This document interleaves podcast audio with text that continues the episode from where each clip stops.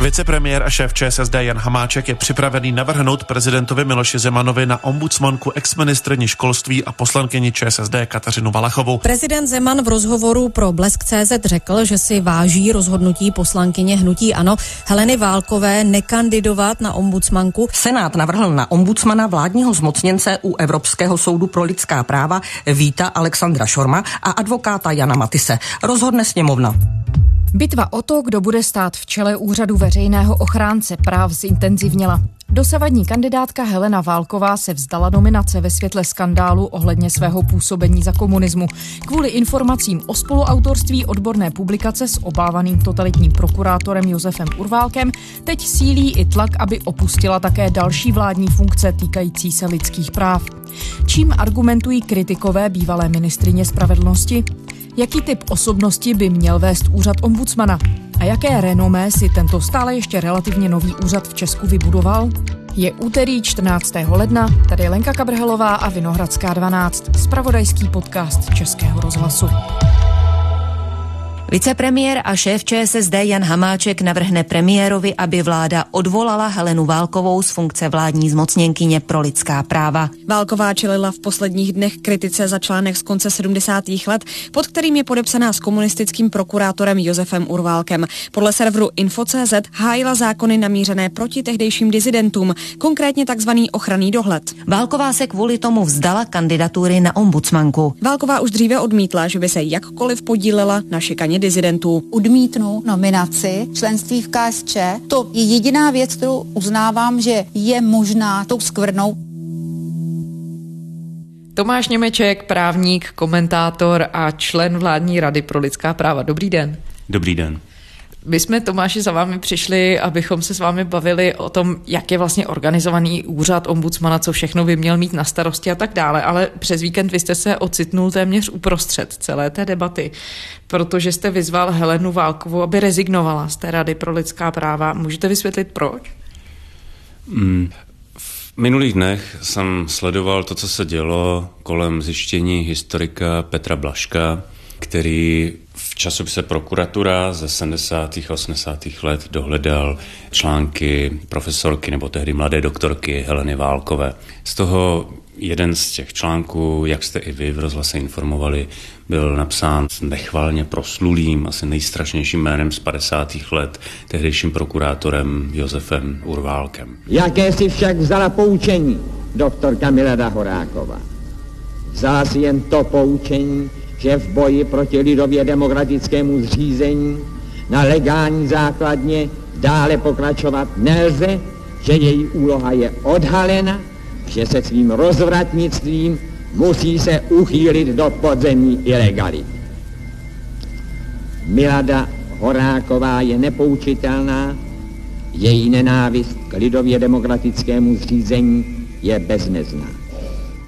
Důležitý byl také obsah těch článků, protože se týkal užívání institutu takzvaného ochranného dohledu, který, a to je nutno říct, už vlastně v té době byl hojně zneužíván proti československému disentu. Že tady byli šikanováni, aby se hlásili třeba na nějaké služebně, zkrátka, že i na svobodě jim státní bezpečnost nebo ten represivní aparát nedával pokoje. Tak to je jeden rozměr té věci. A druhý byl ty nešťastné a ještě nešťastnější reakce profesorky Válkové na tato zjištění, kdy tu věc bagatelizovala, říkala, že nevěděla, kdo byl Urválek. Musím říct, že nejstrašnější byl rozhovor pro i rozhlas CZ nebo pro Český rozhlas. Dobře, takže já bych vám eh, snad možná k tomu řekla asi tolik.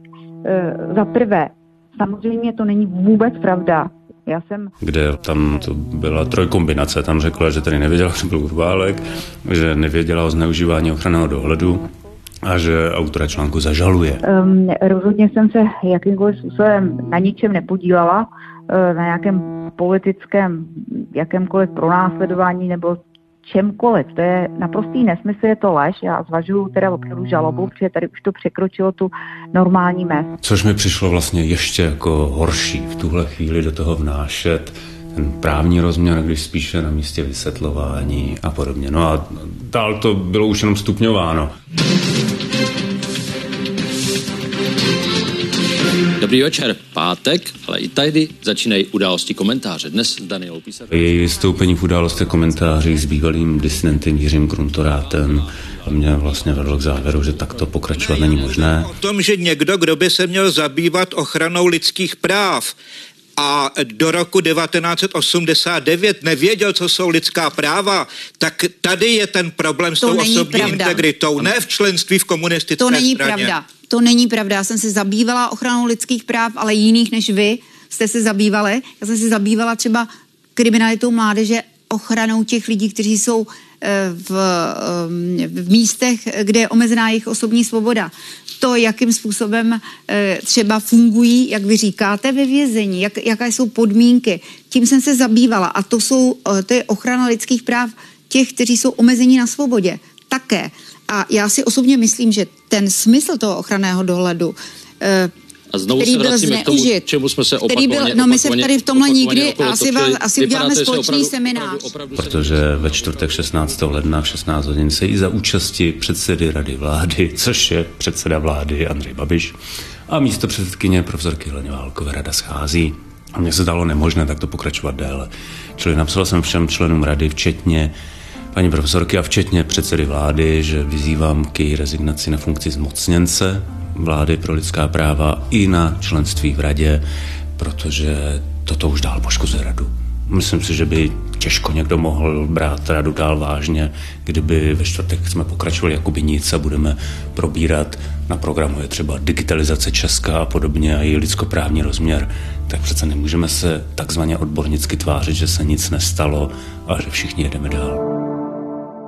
Už jste dostal nějakou odpověď?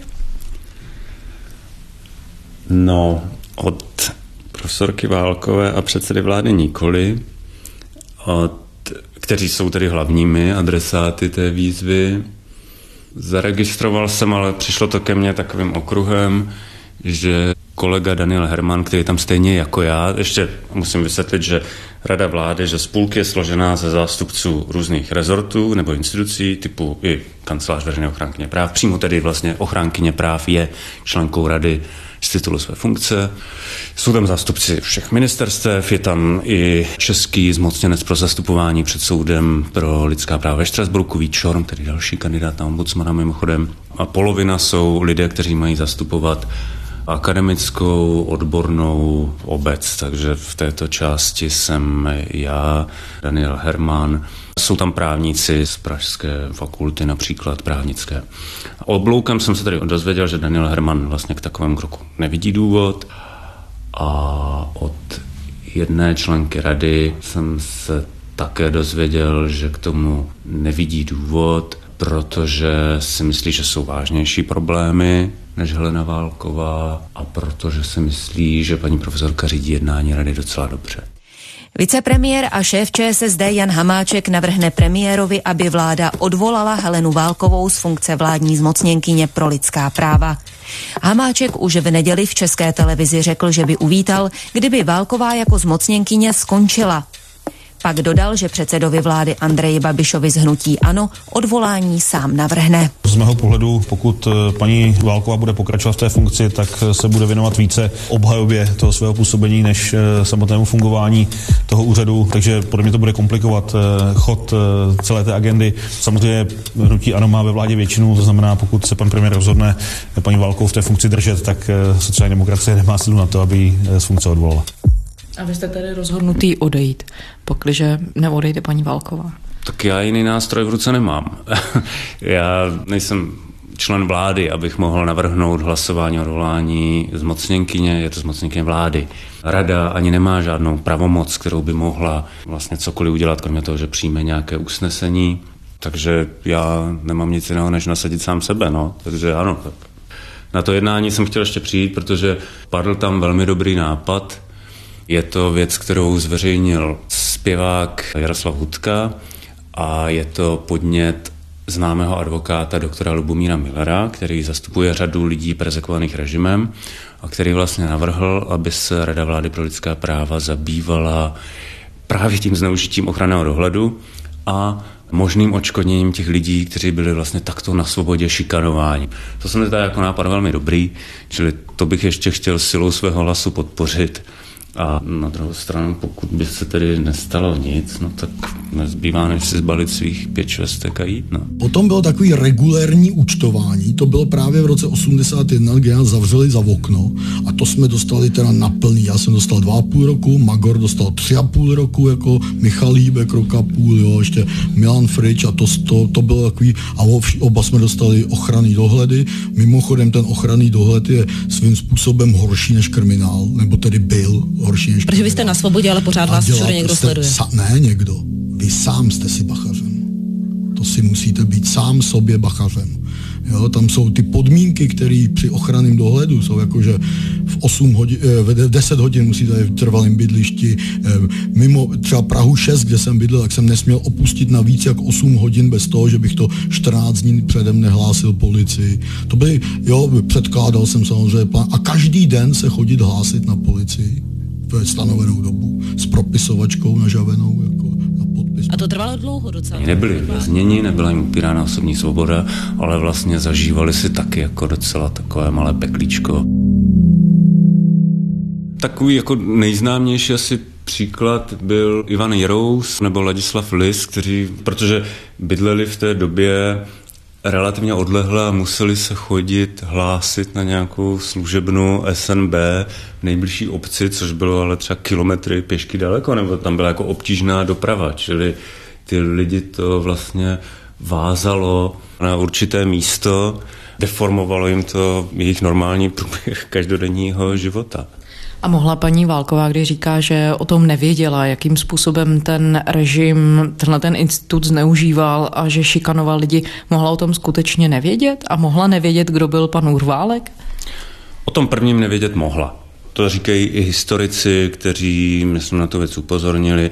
To se stát mohlo. Byla ve výzkumném ústavu kriminologickém. Já jsem měla normálně recidivisty, myslíte si, že jsem věděla, že nějakému politickému disidentovi byl uložený ochranný dohled. Na druhou stranu člověk si říká, jedna věc je, co bylo tehdy, ale přece to nějak reflektuje dnes. Dnes už prostě se svojí zkušeností věku 68 let přece už má mnohem větší sumu informací a to v těch vyjádřeních jak si mě chybělo, že by teda to zahrnula a přidala k tomu nějakou reflexi z dnešního pohledu.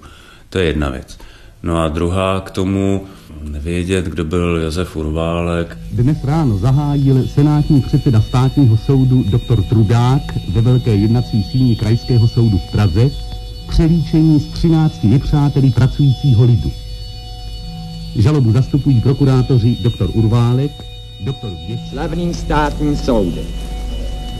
Přikročuji k tomu, abych ukázal na výsledcích osmidenního přelíčení proti 13 obžalovaným členům vedení záškodnického styknutí proti republice, že obžaloba ze zločinu velezrady a špionáže byla u všech obžalovaných v celém rozsahu potvrzena. Skupina Horákové za jejího vedení zapojovala do svých sítí další nepřátelské elementy a vedla je k rozvratné činnosti. Mobilizovala je pro případ očekávaného zvratu, orientovala je na vál. Mně se to zdá nemožné. Mně tedy v roce 1989 bylo 16,5 roku za listopadové revoluce. Já jsem jméno prokurátora Milady Horákové neznal v té době, ale já jsem byl student gymnázia v malém městě. A myslím si, že člověk, který se zabýval celý život právem a pracoval v výzkumném ústavu kriminologickém, to prostě vědět musel. Stejně jako to věděli, já nevím, soudci v 70. a 80. letech, tak i když se o tom nemluvilo, tak věděli o minulosti svých starších kolegů z 50. let. Věděli, kdo dával ty tresty smrti. Takže toto se mi zdá prostě nemožné. To jsme nevěděli, myslím, nikdo, nebo možná, že to někdo věděl. Já jsem to teda nevěděla a pro mě to byl jeden, a navíc to byl eh, tedy tehdy pracovník, který já mám pocit, že tam byl jenom určitou dobu byl starý a starší tedy, sedí z toho pohledu, kolik mě je, tak bych řekla starší. A já jsem ho tak vnímala, jsem byla tenká mladá, asi kolem, já nevím, 30. A jako vím, že se tam podílel na nějakých výzkumech, jako těch empirických, že tam něco sbíral nebo analyzoval a my jsme samozřejmě neměli taky důvod pátrat a lustrovat taky tenkrát, já jsem nějak, to byly kádrová oddělení na to, nevěděla, o koho vůbec jde. Takže z tohle hlediska mi to bylo opravdu jedno, protože jsem nevěděla, s kým pracuju. Až potom jsem se dozvěděla, později jsem se dozvěděla, o koho šlo a taky jsem říkala, představte si to, že u nás pracoval Urválek a vypadal tak normálně. No, protože jsem byla samozřejmě šokovaná. Když jste zmiňoval ta vyjádření paní Válkové, tak ona vlastně odůvodnila to, že stahuje nebo že nechce být ombudsmankou svým členstvím v KSČ, ale třeba i premiér, i prezident, oba dva mluvili o tom, že shledávali problematickým ten její postoj k tomu, jestli znala nebo neznala pana Urválka a tak dále, dokonce ji za to kritizovali. Pro mne významným důvodem je to zlehčování role pana Urválka. Jako já neznám do detailu ty, ty, ty, ty věci, ale eh, zkrátka eh, ten člověk, ten Urválek, já jsem dneska viděl to video, tak to je, to je komunistický SSák, to je zrůda, a bohužel ona má smůlu, že tam měli ten společný článek, takže se nedá obhajit. Jak číst ta jejich vyjádření, jakože i nejvyšší čeští představitelé si uvědomují, jak problematická tahle kapitola české historie je? To, co jste řekla, je taková optimistická interpretace, že vlastně oni mají nějakou mes. Je možné, že je tam horší interpretace, tedy že mají pocit, že jim to z hlediska public relations škodí a že se snaží minimalizovat tyto škody. Takhle, mně se zdá, že je to důležitý faktor, členství v KSČ je důležitá ta minulost, ale mě přijde nejpodstatnější, co dělá a říká teď. A to je bohužel neštěstí. To si myslím, že na neštěstí paní profesorku diskvalifikuje z funkce nejen veřejné ochránkyně práv, o níž se formálně stále uchází, protože ona sice řekla, že tu nominaci odmítne, nicméně stále nominována je. A prezident její nominaci nestáhl, takže já zatím vidím, že pořád je to jméno ve hře. A druhá věc je, že by bohužel asi není možné, aby se spojovala s funkcí zmocněnkyně vlády pro lidská práva, protože je potřebné mimo jiné, aby taková osoba vyzařovala důvěryhodnost. No. Mně je to fakt strašně líto, protože jak víte, já jsem bývalý novinář, v roce 2009 jsem psal o Plzeňské právnické fakultě. V té době Helena Válková tam hrála roli těch, kteří byli odpůrci toho prohnilého vedení spolu s profesorem Eliášem, s Petrem Bezouškou, s Josefem Baxou a s dalšími, kteří tam vystupovali. Takže já jsem je měl vlastně, mám pocit dokonce, že ten vztah jako je vzájemný. Jako máme k sobě určité sympatie i na jednání té rady. Nakonec jako znal jsem ji jako šéfku nakladatelství CHB právnického no, a je mi to vlastně strašně lidsky nepříjemné, že to musím takhle vyhrotit, ale myslím si, že není cesty zpět. No. Jako když se vlastně slyším, co jsem vám zatím řekl v tomhle rozhovoru, tak mám pocit, že to vlastně vyznělo strašně tvrdě, jako by to profesorku Válkou úplně mělo dehonestovat až dehumanizovat, což jsem nechtěl. Ale myslím, že bohužel v té funkci nemá dál zůstávat. No. Když odhlédneme teď od paní Válkové a podíváme se jenom na ten institut a vůbec na úřad ombudsmana, kdo by měl být ideálním ombudsmanem? Tak Česká republika měla doposovat vlastně dost štěstí, že ti tři ombudsmani, což byl Otakar Motyl, Pavel Varvařovský, na něj se někdy zapomíná, a Anna Šabatová, že vtiskli tomu úřadu určitou představu, jak by v českém prostředí mohl takový ombudsman vypadat. Od tohoto týdne má Česká republika historicky prvního ombudsmana. Mužem, který má chránit naše práva před úskoky, kopanci a potěuchlostmi úředního šimla se stal Otakar Motejl. Poslanci se shodli na tom, že právě on je pro tuto funkci ideální. Všeobecně je způsobilý tuto práci vykonávat velmi dobře. Je to člověk, který má zkušenosti z advokacie, zastupoval mnoho lidí, kteří byli v konfliktu s totalitním režimem, takže má smysl pro fungování lidských práv, byl ministrem, předsedou nejvyššího soudu. Já si myslím, že to je ideální člověk. Já se tak vracím trošku zpátky vlastně do toho výchozí, do té advokacie, protože přece svým způsobem ta práce tom veřejném ochránci práv je tady práce s jednotlivými problémy, s jednotlivými lidmi.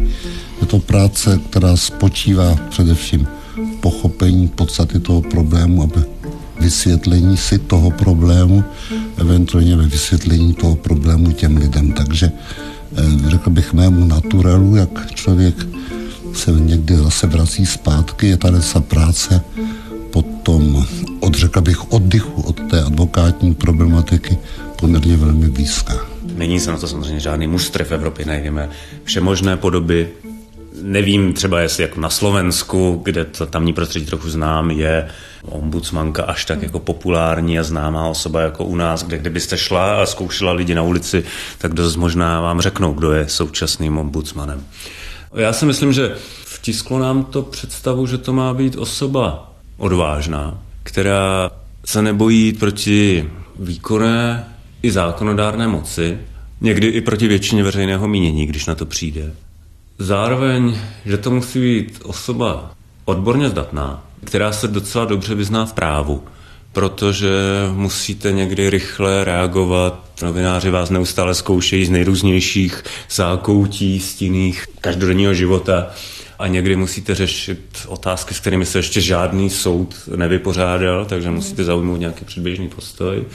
Čili statečnost, odborná zdatnost a třetí je, že si myslím, že je strašně důležité, aby ta osoba vyzařovala důvěryhodnost. Což si myslím, že se ideálně protlo u Otakara Motejla. Myslím, že jenom tak, když každý občan ve věce, kde je zprávu a kde se tu volí tedy přiměřeně, řekl bych, občanský prostředek a postup, že jenom tak se dá dosáhnout, aby ta státní zpráva, která podle mého názoru není v nejhorším stavu, aby se zlepšila tak, aby sloužila tak, jak má sloužit potřebám občanů a společnosti.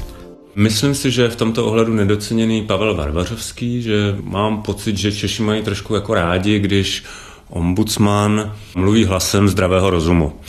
Že někdy musí to přeložit do řeči většinové populace, aby většinová populace rozuměla, že se ombudsman nezabývá nějakými excentrickými výstřelky někoho, kdo, já nevím, se domáhá. Já nechci teď vůbec zlehčovat, prosím, vegany, ale jako někdy na veřejnost působí nepřivětivě, že ombudsman řeší žádost o veganskou stravu vězně v určitém nápravném zařízení. A pozoruju prostě z těch reakcí, že lidi mají potom pocit, jako, že to nemá nic lepšího na práci a podobně. A já si myslím, že i to je samozřejmě důležité. Lidé, kteří mají nějaké určité přesvědčení nebo se řídí svým hlasem svědomí, takže i toto máme respektovat, což se může někdy projevit i v požadavcích na stravu, ať už je to košer strava nebo, nebo tady toto. Ale, ale je důležité, aby ombudsman mluvil takovým jazykem, kterému lidé dobře porozumějí, že se to nějakým způsobem týká i jich, že bez toho bychom to zkrátka nebyli my Češi. Že tohle to prostě nemůžeme připustit, protože by se to neslučovalo s dobrým míněním, které od českém národě máme. Tak. Za ta léta, jak by se dala popsat role a pozice, kterou si ten úřad vlastně vybudoval, co dnes ve společnosti plní, anebo naopak neplní a mohl by třeba plnit líp? No, Hlavně díky tomu, že se první ombudsman jmenoval Otakar Motyl, tak hlavně neuvěřitelně narostly kompetence toho úřadu, který vlastně je dneska nadán mocí podávat žalobu ve veřejném zájmu ve správním řízení, popularizační příklad. Na to se právě ptali vy v Českém rozhlase, jste se myslím na to ptali Anny Šabatové v bilančním rozhovoru, mm.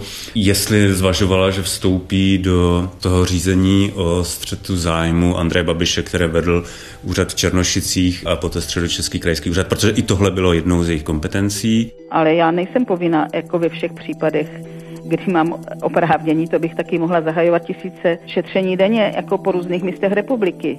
To znamená, já musím mít nějaký zvláštní důvod když chci zahájit šetření z vlastní iniciativy, proč to udělám. Jo? A já jsem ho tam nenašla. A nenašla jsem ho tam především proto, že hlavním smyslem instituce ochránce je ochrana práv konkrétních jednotlivců nebo veřejného zájmu. A to jsem nevyhodnotila na základě mediálních informací, že by byl tento případ může vstupovat do řízení před ústavním soudem a standardně k tomu kancelář vyzývána. Je nadána i určitými oprávněními ve vztahu k justici. Někdy může být navrhovatelkou některých řízení, které se dějí v justici samé. Tak je docela důležitá její antidiskriminační gestce a i když máme pocit, že ombudsman už teď dělá hrozně moc, tak jedním z témat, které se probíralo a probírá na Radě vlády pro lidská práva je, že by měl mít ombudsman jaksi možnost plného přeskumu oblasti lidských práv. Podle mého názoru nastal čas, kdyby bylo dobré celou tu koncepci přizpůsobit té nově vznikající situaci a udělat z Českého veřejného ochránce práv taky takzvaný národní lidskoprávní instituci. O tom právě mluvila paní Šabatová v tom bilančním rozhovoru pro Český rozhlas, kdy se vlastně vyslovila proto, že by to mohl být dobrý krok, kdyby se tímhle směrem rozšířila působnost ombudsmana, protože v České republice neexistuje žádný úřad, který by měl čistě jenom na starosti tuhle agendu. Ano, toho se týkala diskuze na právě posledním jednání Rady vlády. I já jsem hlasoval proto. Ostatně vláda už v tomhle směru takové jako usnesení, které kulatými slovy tímto směrem míři přijala, tak já jsem tehdy právě na jednání rady naléhal, ať už se jako vyjádříme jasněji a vyzmeme vládu, aby učinila právě veřejného ochránce práv tady tímto lidskoprávním místem. Ono za ta léta úřad ombudsmana řešil množství různých větších i menších kauz, ale za vás, když byste měl třeba si vybrat jednu, je nějaká, která pro vás třeba ilustruje to, jak důležitou roli ten úřad může hrát, i když třeba jde původně o nějakou minoritní záležitost? Já si vzpomínám, že se dlouho řešila například odpovědnost dětí za dluhy, které de facto způsobili jejich rodiče například protože neodváděli za dítě poplatky za komunální odpad. Tak to byla věc, která třeba Otakara Motejla nesmírně hryzala a opakovaně v tomhle apeloval na poslaneckou sněmovnu. Mají muslimské studentky v Česku chodit do školy zahalené šátkem? Ombudsmanka Anna Šabatová si myslí, že ano. Podle ní jde o diskriminaci, pokud škola zakazuje muslimským studentkám chodit na výuku v šátku. Veřejná ochránkyně práv se postavila na stranu studentky ze Somálska. Té střední... Je tam trošku jako nešťastné, že někdy tu mediální pozornost získaly případy, které byly chytlavé, dobře se dávají do titulku typu muslimský šátek ve školách, ale mně se zdálo, že se hrála kancelář veřejného ochránce práv dobrou práci ve svých metodických doporučení vůči orgánům sociálně právní ochrany dětí, vůči vůbec desateru dobrého úřadu, jak by měl fungovat. A jako člověk, který pracoval jako podnikový právník v psychiatrické nemocnici a dneska jako advokát zastupu tuto psychiatrickou nemocnici Bohnice, tak velice oceňuji. My jsme tehdy pozvali do Bohnic na stáž zaměstnankyně veřejného ochránce práv. Oni tam týden vlastně procházeli nemocnicí. Nebylo to oficiální šetření, byla to vlastně spíš jako taková spolupráce mm. založená na přátelských dobrých vztazích. A bylo to hrozně zajímavé, to je jejich doporučení, které nám dávali. A mimo jiné, a za tohle to bych chtěl kancelář v éře Ani Šabatové obzvlášť vyzvihnout. Jsme jim opravdu vděční, že upozornili na tehdy narůstající biznis takových kvazi domovů důchodců, které neměly oficiálně licenci domova pro seniory, byly oficiálně vedené jako penziony Nicméně podařilo se jim získat tehdy nějaký kus toho trhu, protože ta poptávka po sociálních lůžcích pro seniory je enormní, vzhledem ke stárnutí společnosti, k tomu, jak mnoho z nich je single a rodina třeba není schopna se o ně starat. No. Takže nás varovali, protože nemocnice třeba nevěděla vždycky úplně dobře, měla nějakou referenci třeba z jiného zdravotnického zařízení mm. na ten domov, ale třeba ta sociální pracovnice od nás tam nebyla na vlastní oči, se přesvědčit o tom. Jo. Takže to, že nás včas varovali a my jsme to utnuli v samém zárodku, tak to je věc, za kterou jsem kanceláři hodně vděčný, protože potom vyšly na případy týrání těch lidí, že tam byly podprášky celý den a podobně. Tak tam si myslím, že odvedli jako nesmírně dobrou práci. Spíš horor než spokojené nebo důstojné stáří připomínají některé nelegální ústavy zaměřené na péči o seniory s demencí. To je zjištění ombudsmanky Anny Šabatové, která před umistováním starých lidí do podobných pseudoústavů varuje. I... Plus ještě mně přijde hrozně dobře, že kancelář veřejného ochránce práv, že si podobně jako ústavní soud získala pověst instituce, která je nestraná, která prostě píská rovinu, že není pod ničím vlivem a nikomu nejde na ruku. Což si myslím, že ve srovnání s některými jinými státy Vyšegrádského prostoru je prostě věc, kterou možná tolik nedocenujeme, protože nevíme, v jakém jsme riziku. Kdyby to bylo tak, že ombudsman by byl služka nějaké vládní moci, tak asi bychom se na to dívali jinak. A jak důležité tohle je, co se týče, a teď se vracím k té debatě o budoucím ombudsmanovi, aby ta osoba právě disponovala tím, že k ní mají lidé respekt a ty úřady respekt. Do jaké míry tohle souvisí s tím konkrétním člověkem, který ten úřad vede? No, souvisí to velice vlastně v těch třech vlastnostech, které jsem řekl, ta statečnost, odbornost a důvěryhodnost, tak důvěryhodnost je jedna z té triády. A samozřejmě, že pokud je ten člověk veřejně známý a je zapsán v očích veřejnosti dobře, tak mu to pochopitelně pomáhá. Tak teď se budou ucházet, zatím jsou tady nominanti Senátu známí pro tu volbu v poslanecké sněmovně, což je zmocněnec vlády pro zastupování před Evropským soudem pro lidská práva ve Štrasburku Vít Šorm a dále advokát Jan Matis a prezident tedy navrhl jenom jednu kandidátku právě Halenu Válkovou. U Víta Šorma, myslím, není sporu o odbornosti. Doposava zastupoval pohled vlády. Ale člověk se asi nemůže divit tomu, že advokát zastupuje svého klienta, určitou stranu toho sporu.